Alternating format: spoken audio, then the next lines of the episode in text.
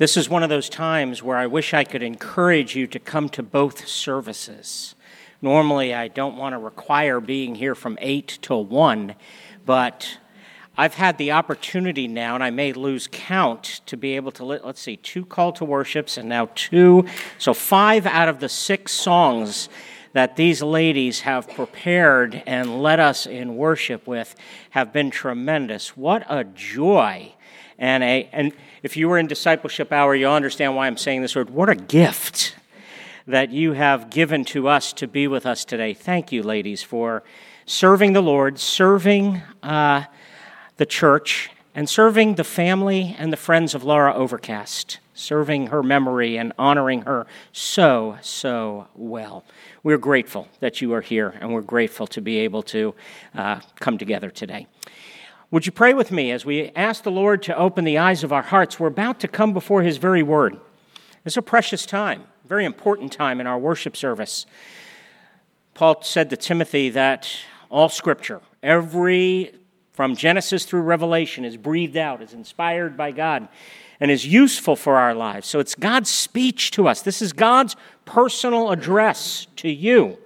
So I can't exhort you in the most important way possible to pay attention, to be listening. I don't know what, I, you know, I want to make sure I'm humble enough to, I have no idea what God wants to say to you this morning, how God wants to meet you, how He wants to either challenge you or comfort you or reveal Himself to you. But I do know that um, life is hard.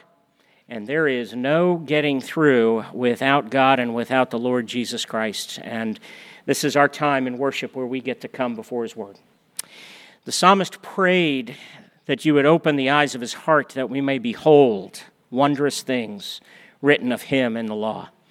And I want to pray that, that you would illumine our minds and our hearts, that you would, that you would take what could be sleepy, what could be uh, closed off, what could be uh, kind of not hearing, maybe not, you know, who knows where we're all coming from today filled with fears or filled with doubts or filled with disillusionments or you know we may be anticipating something we may be anxious. Just kind of a sense of as the lady sang weary and burdened. We wait upon you and we ask you father speak to us through your word. Holy spirit may you be alive and in our midst enabling us to understand exactly how it would apply to our lives. In jesus name amen. We have been going through and we are continuing our study of the Gospel of Mark. So if you have Bibles, I would ask you to turn, or the words are printed, projected for you here. We're going to read the end of the seventh chapter of Mark's Gospel. Mark chapter 7, verses 31 to 37 says Then he returned from the region of Tyre and went through Sidon to the Sea of Galilee in the region of the Decapolis. And they brought to him a man who was deaf and had a speech impediment, and they begged him to lay his hand on him. And taking him aside from the crowd privately, he put his fingers into his ears, and after spitting, touched his tongue. And looking up to heaven, he sighed and said to him, Ephphatha, that is, be opened. And his ears were opened, his tongue was released, and he spoke plainly. And Jesus charged them to tell no one. But the more he charged them, the more zealously they proclaimed it. And they were astonished beyond measure, saying, He has done all things well. He even makes the deaf hear and the mute speak. And friends, this is the very word of God. We all have a vision of the way things ought to be. We all have a, a picture, if you would, of what our ideal life would look like. I'll tell you a quick story of growing up with my father. My fondest memories with my dad were playing sports or watching sports with him. I mean, he inculcated that vision into me uh, at a very early age. There is a reason, and I won't repent of this. I talk about the New York Yankees and the New York Giants. That vision was given to me by my father at a, well, I guess I wasn't a whole lot shorter than I am today, but at a very early age, I was certainly taught, and my fondest memory, we'd throw the ball around or we'd shoot hoops together, and he always coached my little league teams and the teams, so he was always coaching me. And I remember how he told me to implement this vision. It was real simple. He would say, Jeff, keep your eye on the ball. I would try to do that. Probably didn't succeed a whole lot. Even now, I'm older, so my sport that I play, no more basketball or baseball or that kind. Now I like to at least swing a golf club and play at golf. And what am I trying to do? I remember my dad's word: keep your eye on the ball. That was a simple vision. You know, God has a vision for His church also, and there are many ways to articulate this vision. There are many ways that we could spell it out. One way that God Himself, Jesus, spelled out His vision is after His resurrection, before His ascension, He met with His disciples. And He said to them, He said, Here's the vision. He says, I want you. He says, All authority in heaven and earth has been given to me. Therefore, go. Or maybe a more proper way of saying it is as you are going, as you go from here and you're living with your family and you're back to your career as fishermen, as you're doing what you do, as you go, make disciples of all nations, baptizing them in the name of the Father and of the Son and of the Holy Spirit, and teaching them, training them, equipping them, working with them, so that they will obey all the things that I have commanded you. Now, a more I'll call it contemporary way, but it's the same message of going and making disciples. I happen to be fond of a writer. His name's James Hunter, and a PCA pastor. Used to be the pastor of Trinity Presbyterian in Charlottesville, Virginia. His name's Greg Thompson. And they talk about what's called faithful presence. And they say the vision of the church with Jesus, when he said, Go and make disciples of all nations, they basically were saying the church, okay, the presence of God on the earth, the body of Christ, the bride of Christ, the church is to be the faithful presence of love in the world. And every word of that is important. Faithful, because we are to be faithful to the scriptures, faithful to the message, the gospel message that Jesus himself has inaugurated and given to us, the doctrine of the faith. We're to be faithful to that, true to that. And then presence. If Jesus has been now ascended into heaven, which he has, that's a real, true historical fact, how is God present in the world today? If Jesus is in heaven and you can't see him, how do we experience him? How do we see him? How is he present in the power of his Spirit applying the word? And the answer to that is through the church. I like how one particular church put it when they were describing a missional church. They said a missional church is one that lives out the reality that Christ's presence in, presence in heaven is distinct, but never separate from Christ's local presence on earth, mediated by the Holy Spirit and fleshed out in the body of his church.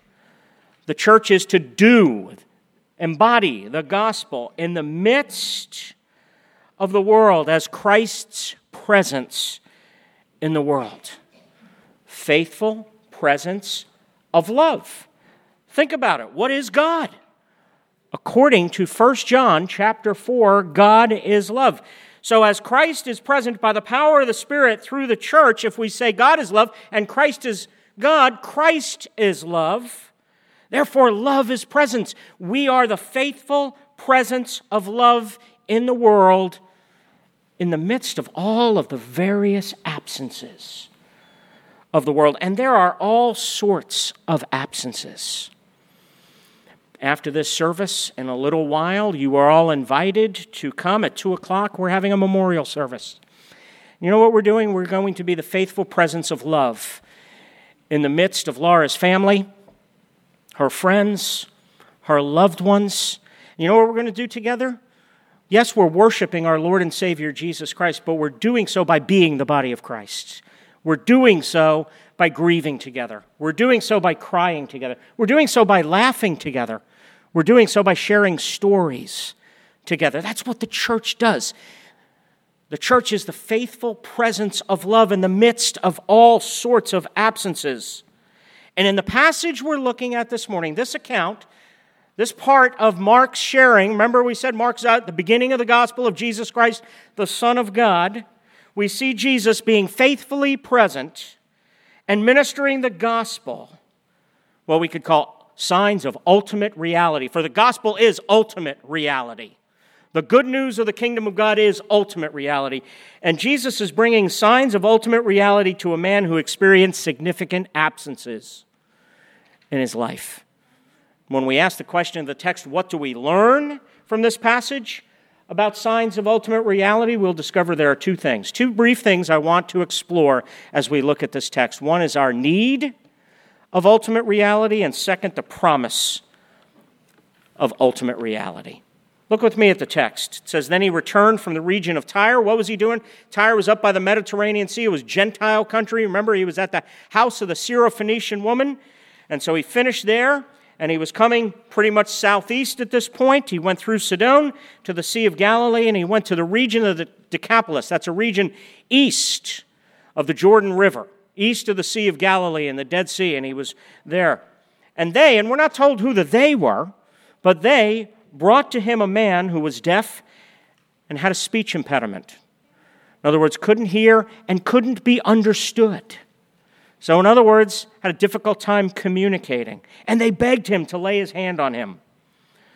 And Jesus, taking him aside from the crowd privately, he put his fingers into his ears, and after spitting, touched his tongue, and looking up to heaven, he sighed. And he said to him, Ephphatha, that is, be opened. I want you to think about this text, and I just want to compare and contrast a couple of things with the text we looked at last week with the Syrophoenician woman. They both, the Syrophoenician woman and this man, end up coming to Christ. They both have an encounter with Christ, but oh, how different, so different they are. And we're reminded that what matters most is not how we come to Christ, how we turn to Him, how we trust Him, how we surrender to Him, but that we turn to Him, that we come to Him. So, in other words, it's not the quality of your faith. It's not do you have a strong faith, a great faith, a good. It's not the quantity of your faith. It is the object of your faith that matters. I mean, just compare these for a second. Think of the woman for a second. She had a need. Her little girl, her little daughter, was convulsed by an unclean spirit. She was desperate. What did she? She was bold. She burst in. Jesus didn't hold out an invitation to the party and say, everyone. She was like, I don't care if I'm invited or not. I'm breaking down the door and I'm coming in. And this man, his trajectory is completely different. His encounter with Jesus seems almost accidental or passive. The text simply says they brought Jesus to this man. Doesn't even say who they are. Certainly doesn't seem to indicate that this man had a whole lot to do with. But the object of faith was Christ. The source was Christ. And what do they have in common? They have need. And they have need of restoration. For both of them, life was falling apart. For the woman who was her little girl, for this man, he couldn't hear or speak. Which begs the question, and let me ask you the question as you think about this. Remember, I said this is God's personal speech to you. This is God addressing you. Do you see? Do you recognize? Do you acknowledge your need of restoration? Do you understand that you were built and created by God for ultimate reality? There's a reason we all have a vision for what life ought to be like. There's a reason we have a vision for what our families ought to look like what politics ought to look like, what friendships ought to look like, what work ought to look like. See, we were created for the way things ought to be. And the Bible calls the way things ought to be shalom. Shalom is what we were created for, and it's what we most desperately need. But what is shalom? There's a writer, his name's Cornelius Plantinga, wrote a book several years ago, and it's called Not the Way It's Supposed to Be a breviary of sin. And he writes in the Bible, shalom means universal flourishing, wholeness, and delight. A rich state of affairs in which natural needs are satisfied and natural gifts fruitfully employed. A state of affairs that inspires joyful wonder as its creator and savior opens doors and welcomes the creatures in whom he delights. Shalom, in other words, is the way things ought to be. The Bible says God hates sin, not just because it violates his law or breaks the rules, but more substantively, because it violates shalom, because it breaks the peace, because it interferes with the way things ought to be. This man is not supposed to be deaf. He's not supposed to be in this much need of communication, relationship, intimacy, the ability to give and receive love. Do you recognize all this was lost for him because of his predicament, because of his need? And do you see that God is interested in restoring us holistically? Do you see your need of ultimate reality, your need of rest- restoration? As we sing in the great hymn, Come Ye Sinners, it says, Come ye weary, heavy laden bruised and broken by the fall. If you tarry till you're better, you will never come at all. Let not conscience make you linger, nor a fitness fondly dream. All the fitness he requires is to feel your need of him. This he gives you. This he gives you. Tis the Spirit's rising beam if you tarry till you're better. If all you're doing is coming and working so hard, putting so much pressure on yourself, I have to have the perfect family, I have to have the perfect kids, my job has to go perfect, everything has to be perfect, and then maybe I'll be expected. You will never come to Jesus. All the fitness he requires is for you to feel your need of him. And that's what he gives you your, his spirit to do, to show you your need so that you can do what? And that is to see what Jesus will do. Look with me at the promise of ultimate reality that Jesus brings. Verse 33 And taking him aside from the crowd privately, he put his fingers into his ears, and after spitting, touched his tongue. And looking up to heaven, he sighed and said to him, Ephphatha, that is, be opened. And his ears were opened, his tongue was released, and he spoke plainly. And Jesus charged them to tell no one, but the more he charged them, the more zealously they proclaimed it. And they were astonished beyond measure, saying, He has done all things well. He even makes the deaf hear and the mute speak. Remember, we said earlier, it doesn't matter how you come to Jesus. The only thing that matters is that you come, that you see your need of Him and go to Him, the object of your faith. And I want you to look at this with me. Jesus knows why is it so important that Jesus be the object of your faith? Because Jesus and Jesus alone knows exactly what we need and exactly how to meet that need. Look with me at how Jesus meets this need. And this is a little bit kind of uh, dumbfounding, a little bit, a little shocking, a little, you know, what's going on here? Think of all the things that Jesus does here. First, he takes him away from the crowd and he meets with him privately. He gives him personal individual attention, focusing on Him. Probably something he has never, ever experienced in his life. Then he puts his fingers in his ears. Then he spit. Sorry, I, not to be earthy, but I got to stick to the text. He spits on his fingers and puts it on his tongue. And then he says that word, and I've really worked at pronouncing. This is a tough passage to pronounce some of these words. Ephphatha. That's going to sound weird on the on the tape or whatever, meaning be opened. He does all of these things. And commentators ask the question, they, they kind of puzzle over this, going, is this kind of like a magical incantation? Hocus pocus? Jesus needs to drum up a bunch of superstition and kind of work this out? And of course, the answer is absolutely not. No because he's doing it this way because this is exactly what this man needs.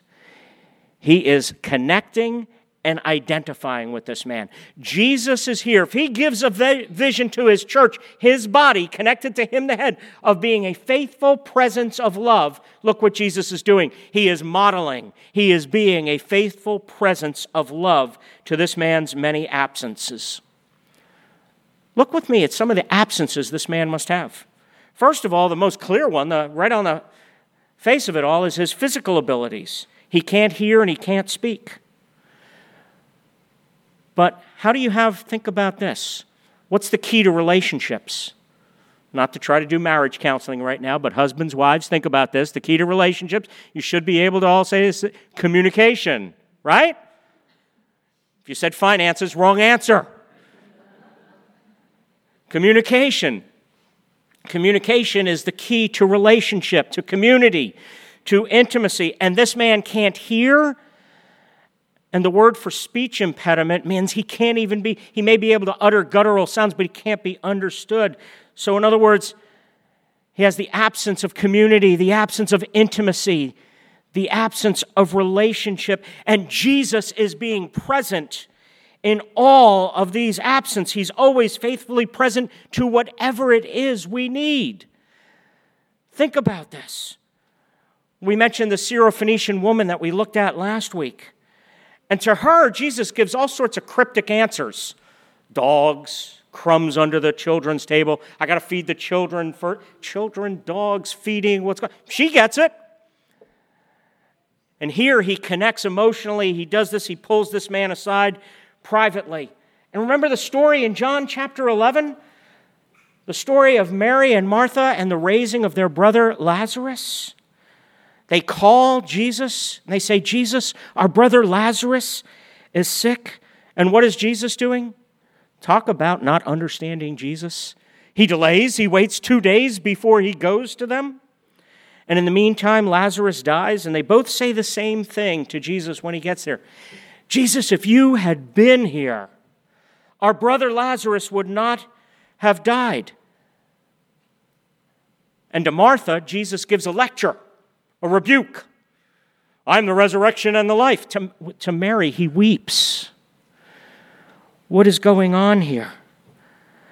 As Isaiah says, Jesus is a wonderful counselor, loving his neighbor, knowing exactly, identifying exactly with what they need. And how does he do it here? Look at how he identifies with the man. The text says, and this part of the text just absolutely floors me, where it says, He took him away from the crowd and met with him privately. He noticed him. Imagine how this man has felt all of his life. If we're honest, we've all been down that road before, feeling lonely, alienated, isolated, not noticed, not fitting in. Best illustration I can think of, I know it's we're getting towards the uh, end of school and summer vacation, but first day of school will be coming. Summer's not goes pretty fast, doesn't it? You ever notice that? And then you'll have the first day of school, and I know I'm hearkening back for some of you to remember a long time ago, me too, but I want you to think about your first day of school. And especially if you're going to a new school, and how scary and anxiety ridden you can be with that. You go to the first day of school and you walk in at the cafeteria at lunchtime, all sorts of questions have to be brimming and coming up in your mind. What's going through? You know, where do I sit? Will I fit in? Will anybody like me? Will they notice me? Will they make fun of me? Will I fit into this group? Who are my friends? Where can I go? Now imagine this guy. Imagine how he grew up, always feeling like an outsider, a spectacle, needing and longing for a relationship. People probably making fun of him if they even noticed him at all. And what does Jesus do? He pulls them aside out of the crowd, gives them focused individual attention. Why? Because he doesn't just want to heal him, he doesn't just want to fix his bodily flaws, he wants to restore his humanity completely. He is interested in him as an entire and a whole human being. He's interested in him physically, he's interested in him socially, he's interested in him psychologically. But the foundation of it all is spiritually. See, if you want to be whole, it begins with a spiritual foundation. Tim Keller makes an extremely important point here that there's a cost to Jesus' identifying with the man. See, we started with he identified and connected with the man physically and emotionally, but the most important identification he makes with the man is a spiritual identification with the man. The text tells us that Jesus looks up to heaven and sighs, which is a moan, a guttural moan, and an expression of pain. And Tim Keller makes the point because Jesus is realizing that there is going to be a cost to him to identify with this man. The word that Mark uses in verse 32 for deaf and a speech impediment is the Greek word mogilalon. Ah, I didn't get it first service. I got it this service. Remember that, ladies? That's why I did. I practiced during discipleship hour. That word, mogilalon, I'm two for two, is used in Isaiah chapter 35 in the Greek version of the Old Testament called the Septuagint in Isaiah chapter 35. We read in Isaiah 35, the scripture I had Al read for us. It says, Say to those who have an anxious heart, Be strong, fear not. Behold, your God will come with vengeance, with the recompense of God. He will come and save you. Then the eyes of the blind will be opened, and the ears of the deaf unstopped. Then shall the lame leap like a deer, and the tongue of the mute sing for joy. For waters break forth in the wilderness and streams in the desert. Why would Mark do this? Use this same word? Dr. Keller makes the point because he wants his readers to connect what's going on here with Isaiah's prophecy in Isaiah chapter 35. See, what's going on in Isaiah chapter 35 is Isaiah is speaking to Israel in exile, lost and alienated. And he's saying to them, There is hope. He's saying God is going to return to you. He's going to come and He's going to save you. He's going to save you from your oppressors and he's going to restore you. And you know what Mark is saying when he connects it? He's saying Isaiah 35 is happening right now in this person. This is the return of the king, and the king is Jesus. And Dr. Keller makes the point. He says, Notice in the Isaiah text that Isaiah says that this king, when he returns, when he comes back from exile, will come with vengeance, with retribution, with recompense. And he says, You get to Mark, and he says, Where's the recompense? Where's the vengeance? Where is the retribution? And he writes, The answer is Jesus didn't come to bring divine retribution because he came to bear it, and to bear it on the cross for us. On the cross, Jesus would identify with us totally. He became mute so that our tongues can be loosed to call him king remember Jesus' mission. It is not simply healing, is not just fixing your bodily flaws. Healing was and always is about restoration. And restoration begins spiritually. It doesn't end there, but it absolutely begins there. So that, as one writer put it, it always was and is, and perhaps supremely so, in Jesus' actions a sign of God's love breaking in to the painful and death laden present world. It was and is a pointer to the great healing that will occur when the secret is out, when Jesus is finally revealed to the whole world, and our present stammering praise is turned into full hearted song. Jesus has come to restore us. He was ascended into heaven and he left his body on the earth to be the faithful presence of his love in the world in the context of all the absences absence of God, absence of relationships with others, with ourselves, and even with the world.